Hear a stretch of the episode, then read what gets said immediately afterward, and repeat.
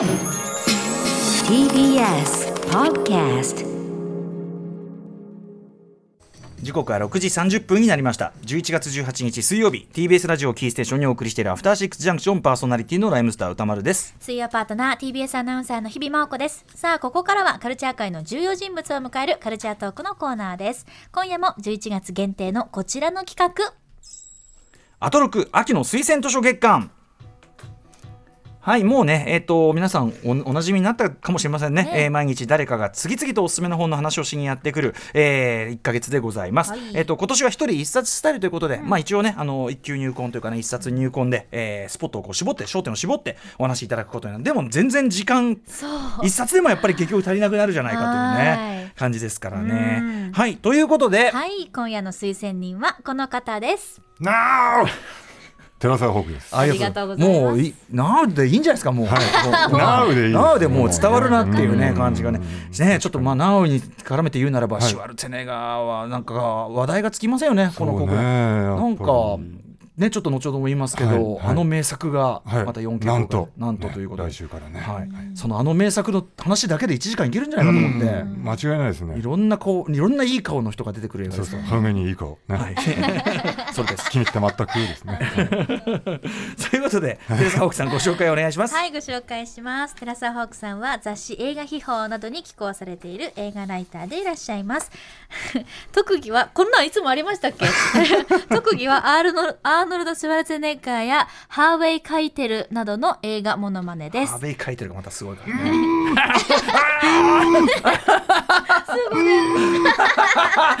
ハーベイ書いてるが泣くシーンですからね。はい。大体2個しかできない。っていうシュールテネガとこれ。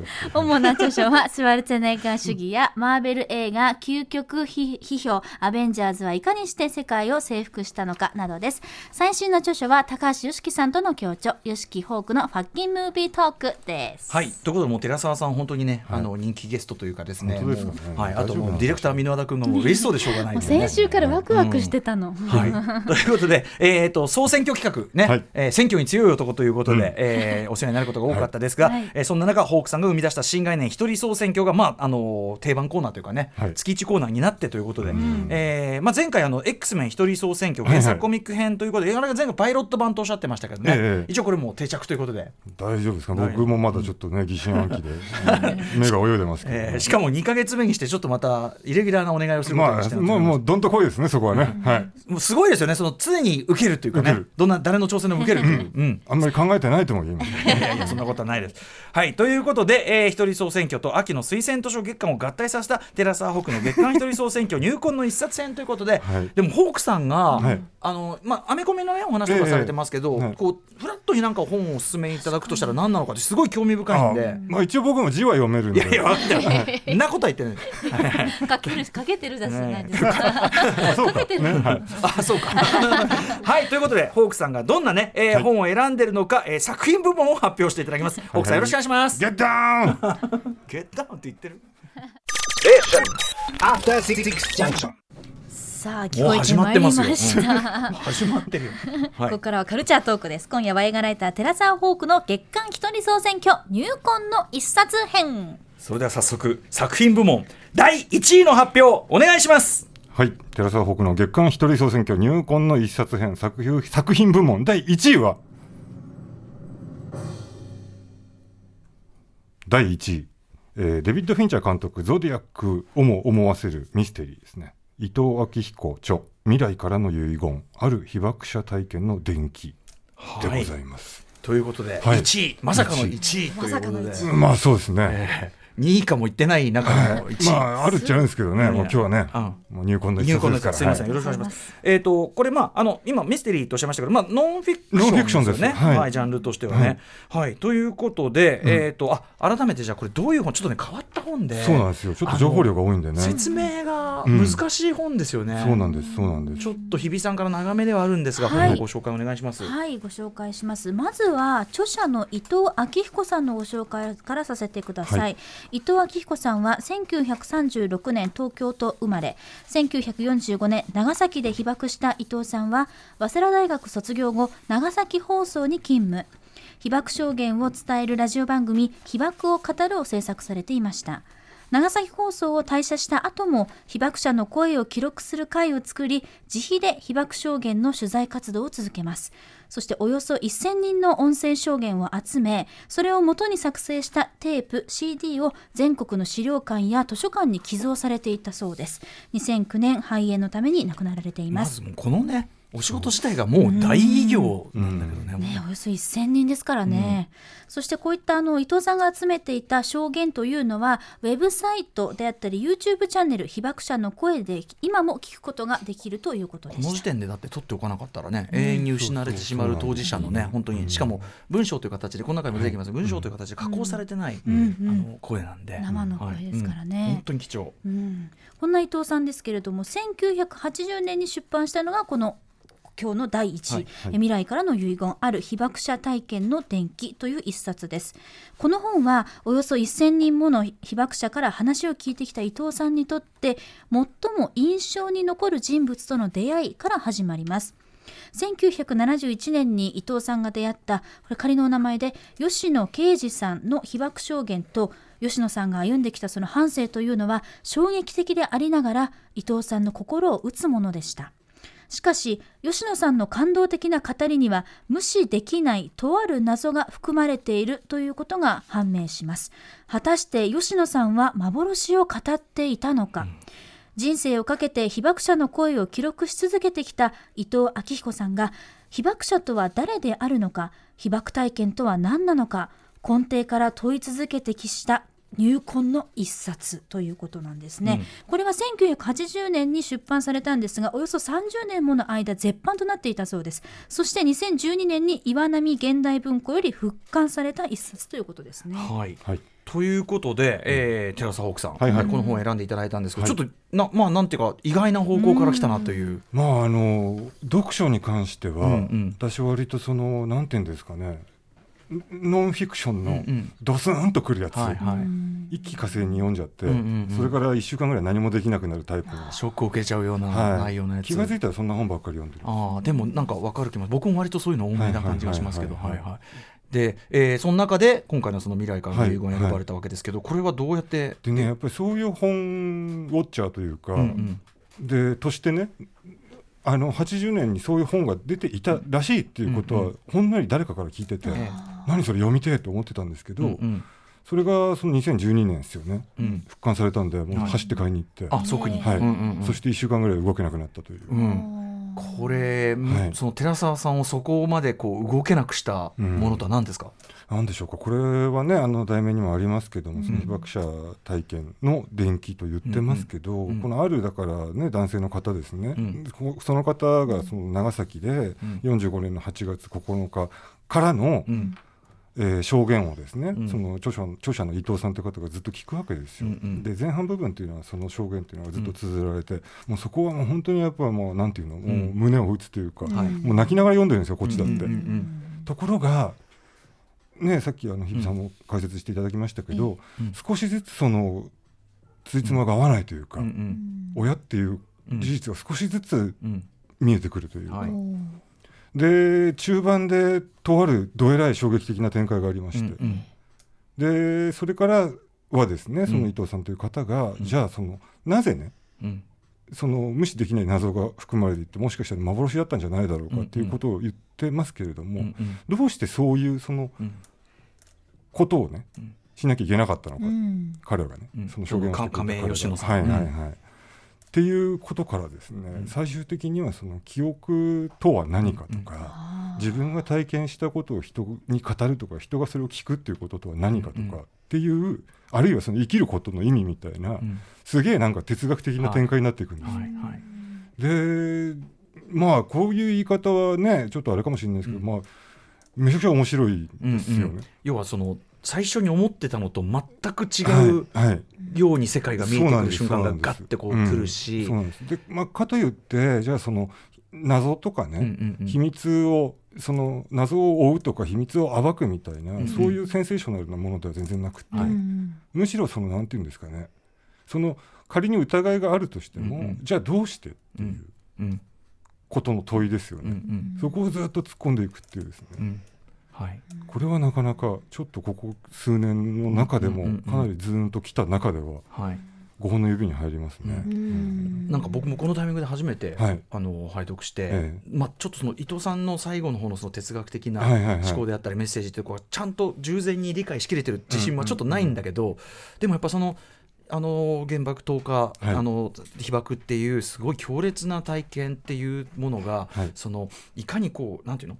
そのみ歴史のその人々にとってはい歴史的な記憶として共有されていくかとか、そうなんですよね。あとそのすごく印象的だったのは、はい。そのすごくまあ昔のねこうすごいいろんな、まあ、ホロコーストでも何でもいいですし、はいはいはい。まあ、従軍慰安婦の件でもいいですけど、うんうん。うんその行った時に、まあ、当然そのもう大昔のことで、はい。でお年も召した方もいてっていう中で、まあ、その例えば曖昧ななんとかみたいなところのことに関して、伊藤さんはっきりそれは遅れて話を聞きに行ったこちら側のせうん。100%責任だっていう、遅れて話を聞きに行った側の責任っていう、そう生きてますからねこの時点でね、うん、すごいと思って。ううん。んすごい。ですねやっぱこの伊藤さんという方がやっぱりものすごくてやっぱりそのもともとはそのラジオ局でね、あの働かれてた方ですけど、はい。ええ。71年に辞めて、うん。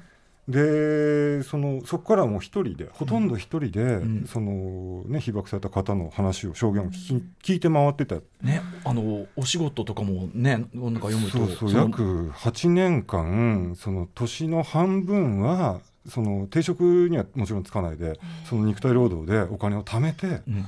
で残り半年はもうひたすらそのオープンリールの十十何キロあるオープンリールを担いでうん。日本中走って回って話を聞いて回ってた。ねえ。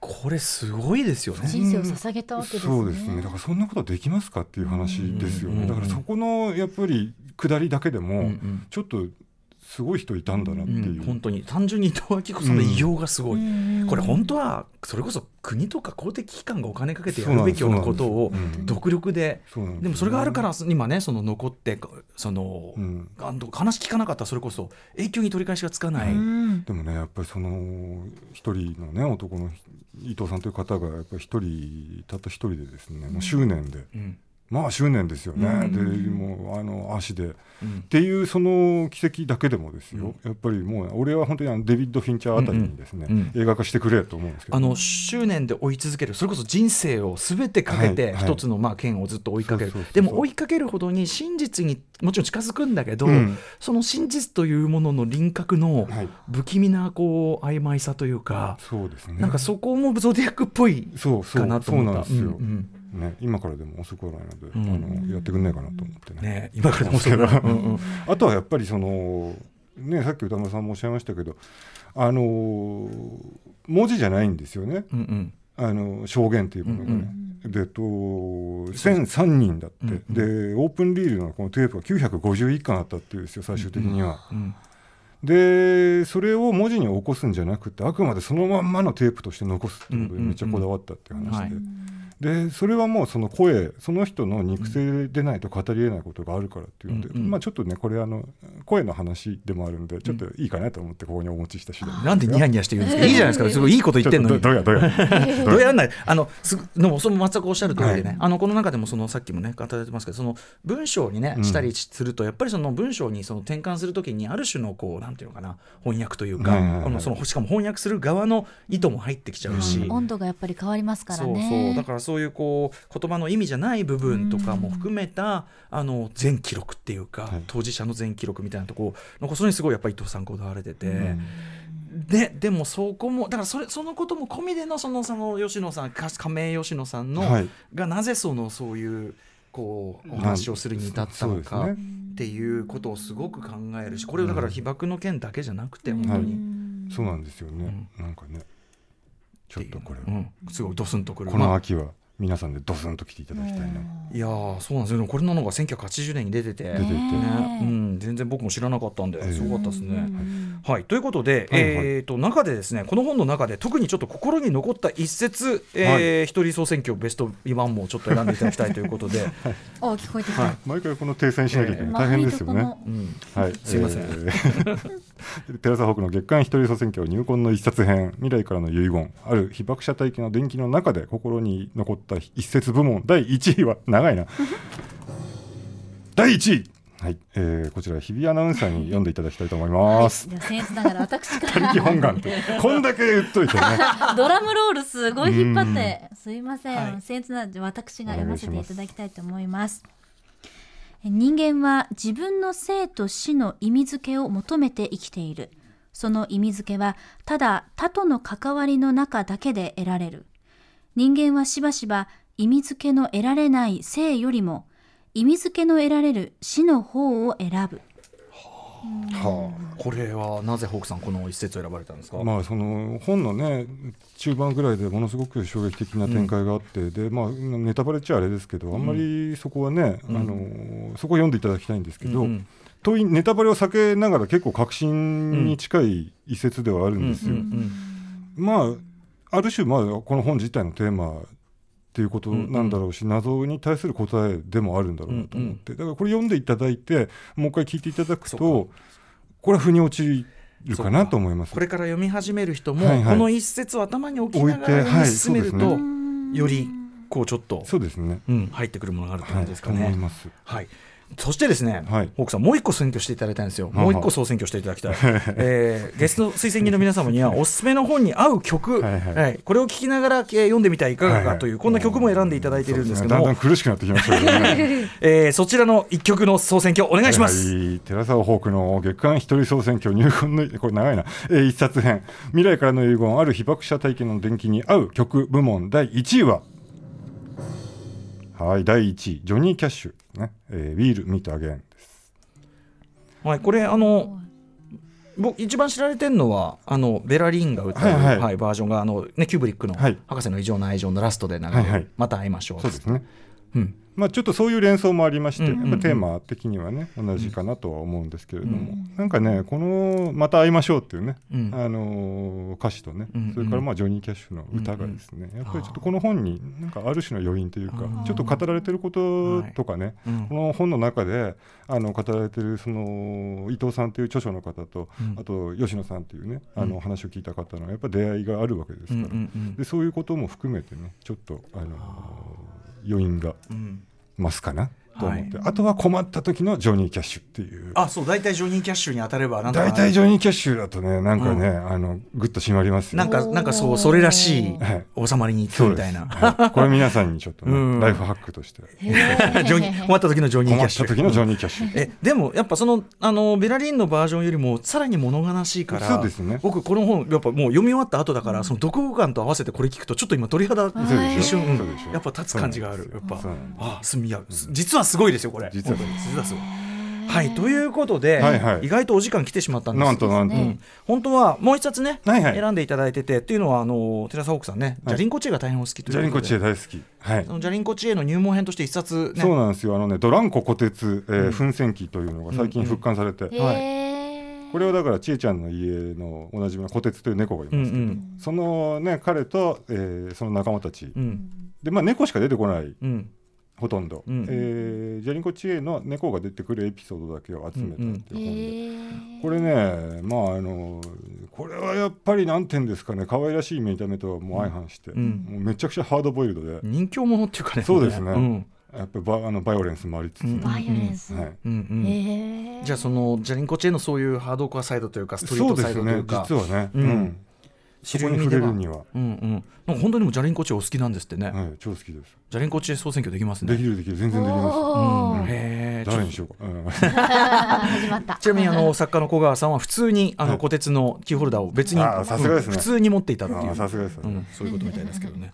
はい。はいということで、はい。ねこのあれですねやっぱ総選挙のなんか手を取ってると、時間が無駄にちょっとまあちょっとそこは課題ですね。ちょっとねなんとかしないといけないはい、えーということでアトロック秋の推薦図書月間改めテラサホークの月間一人総選挙入魂の一冊編、はいはい。見事作品部門第一位に輝いたのはデビッド・フィンチャー監督「ゾディアック」を思わせるミステリー、はい。人間の執念って恐ろしい恐ろしい、えー伊藤明彦さんの「未来からの遺言ある被爆者体験の伝記」でした。こちらは、えーとはいはい。岩波現代文庫から、はい。えー、と現在も出てます、えー、と税別で920円です。はい。さあということで。はい、今日紹介した本は、えー今後番組のホームページ、そしてインスタグラムのまとめ機能にアーカイブとしてアップしますので、ぜひそちらも見てみてください。はい。はい。そして最後にホークさんお知らせことなどあればお願いします。なんとですね来週またアイルビーバックしてしまうという。というかもうホークさんに頼りっぱなし。大丈夫なんですかね本当に。っていうかあのねこんなものが、まあ箕輪田君も僕もですけどもうみんなホークさんに会いたいんですよ。本当ですか、うん。こんなに座持ちのいい男はいるやろまた。違っちゃう。うん。来週ちょっとねとあるコーナーで。とあるコーナーで。はい、木曜なんですね。なので、はいはい。えっと明日の放送で発表されるというね、はいはいはい。そしてやはりそうですね。シュワルツェネッガー情報。そう来今週のシュワルツェネッガー情報。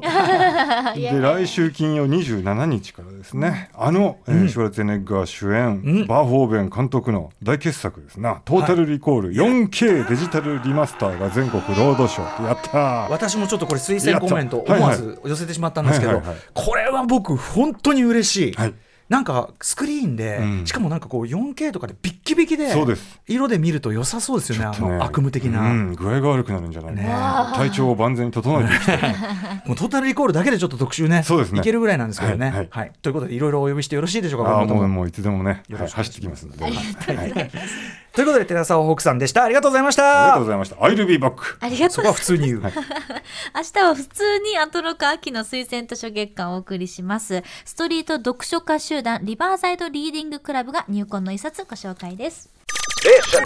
After Six Junction.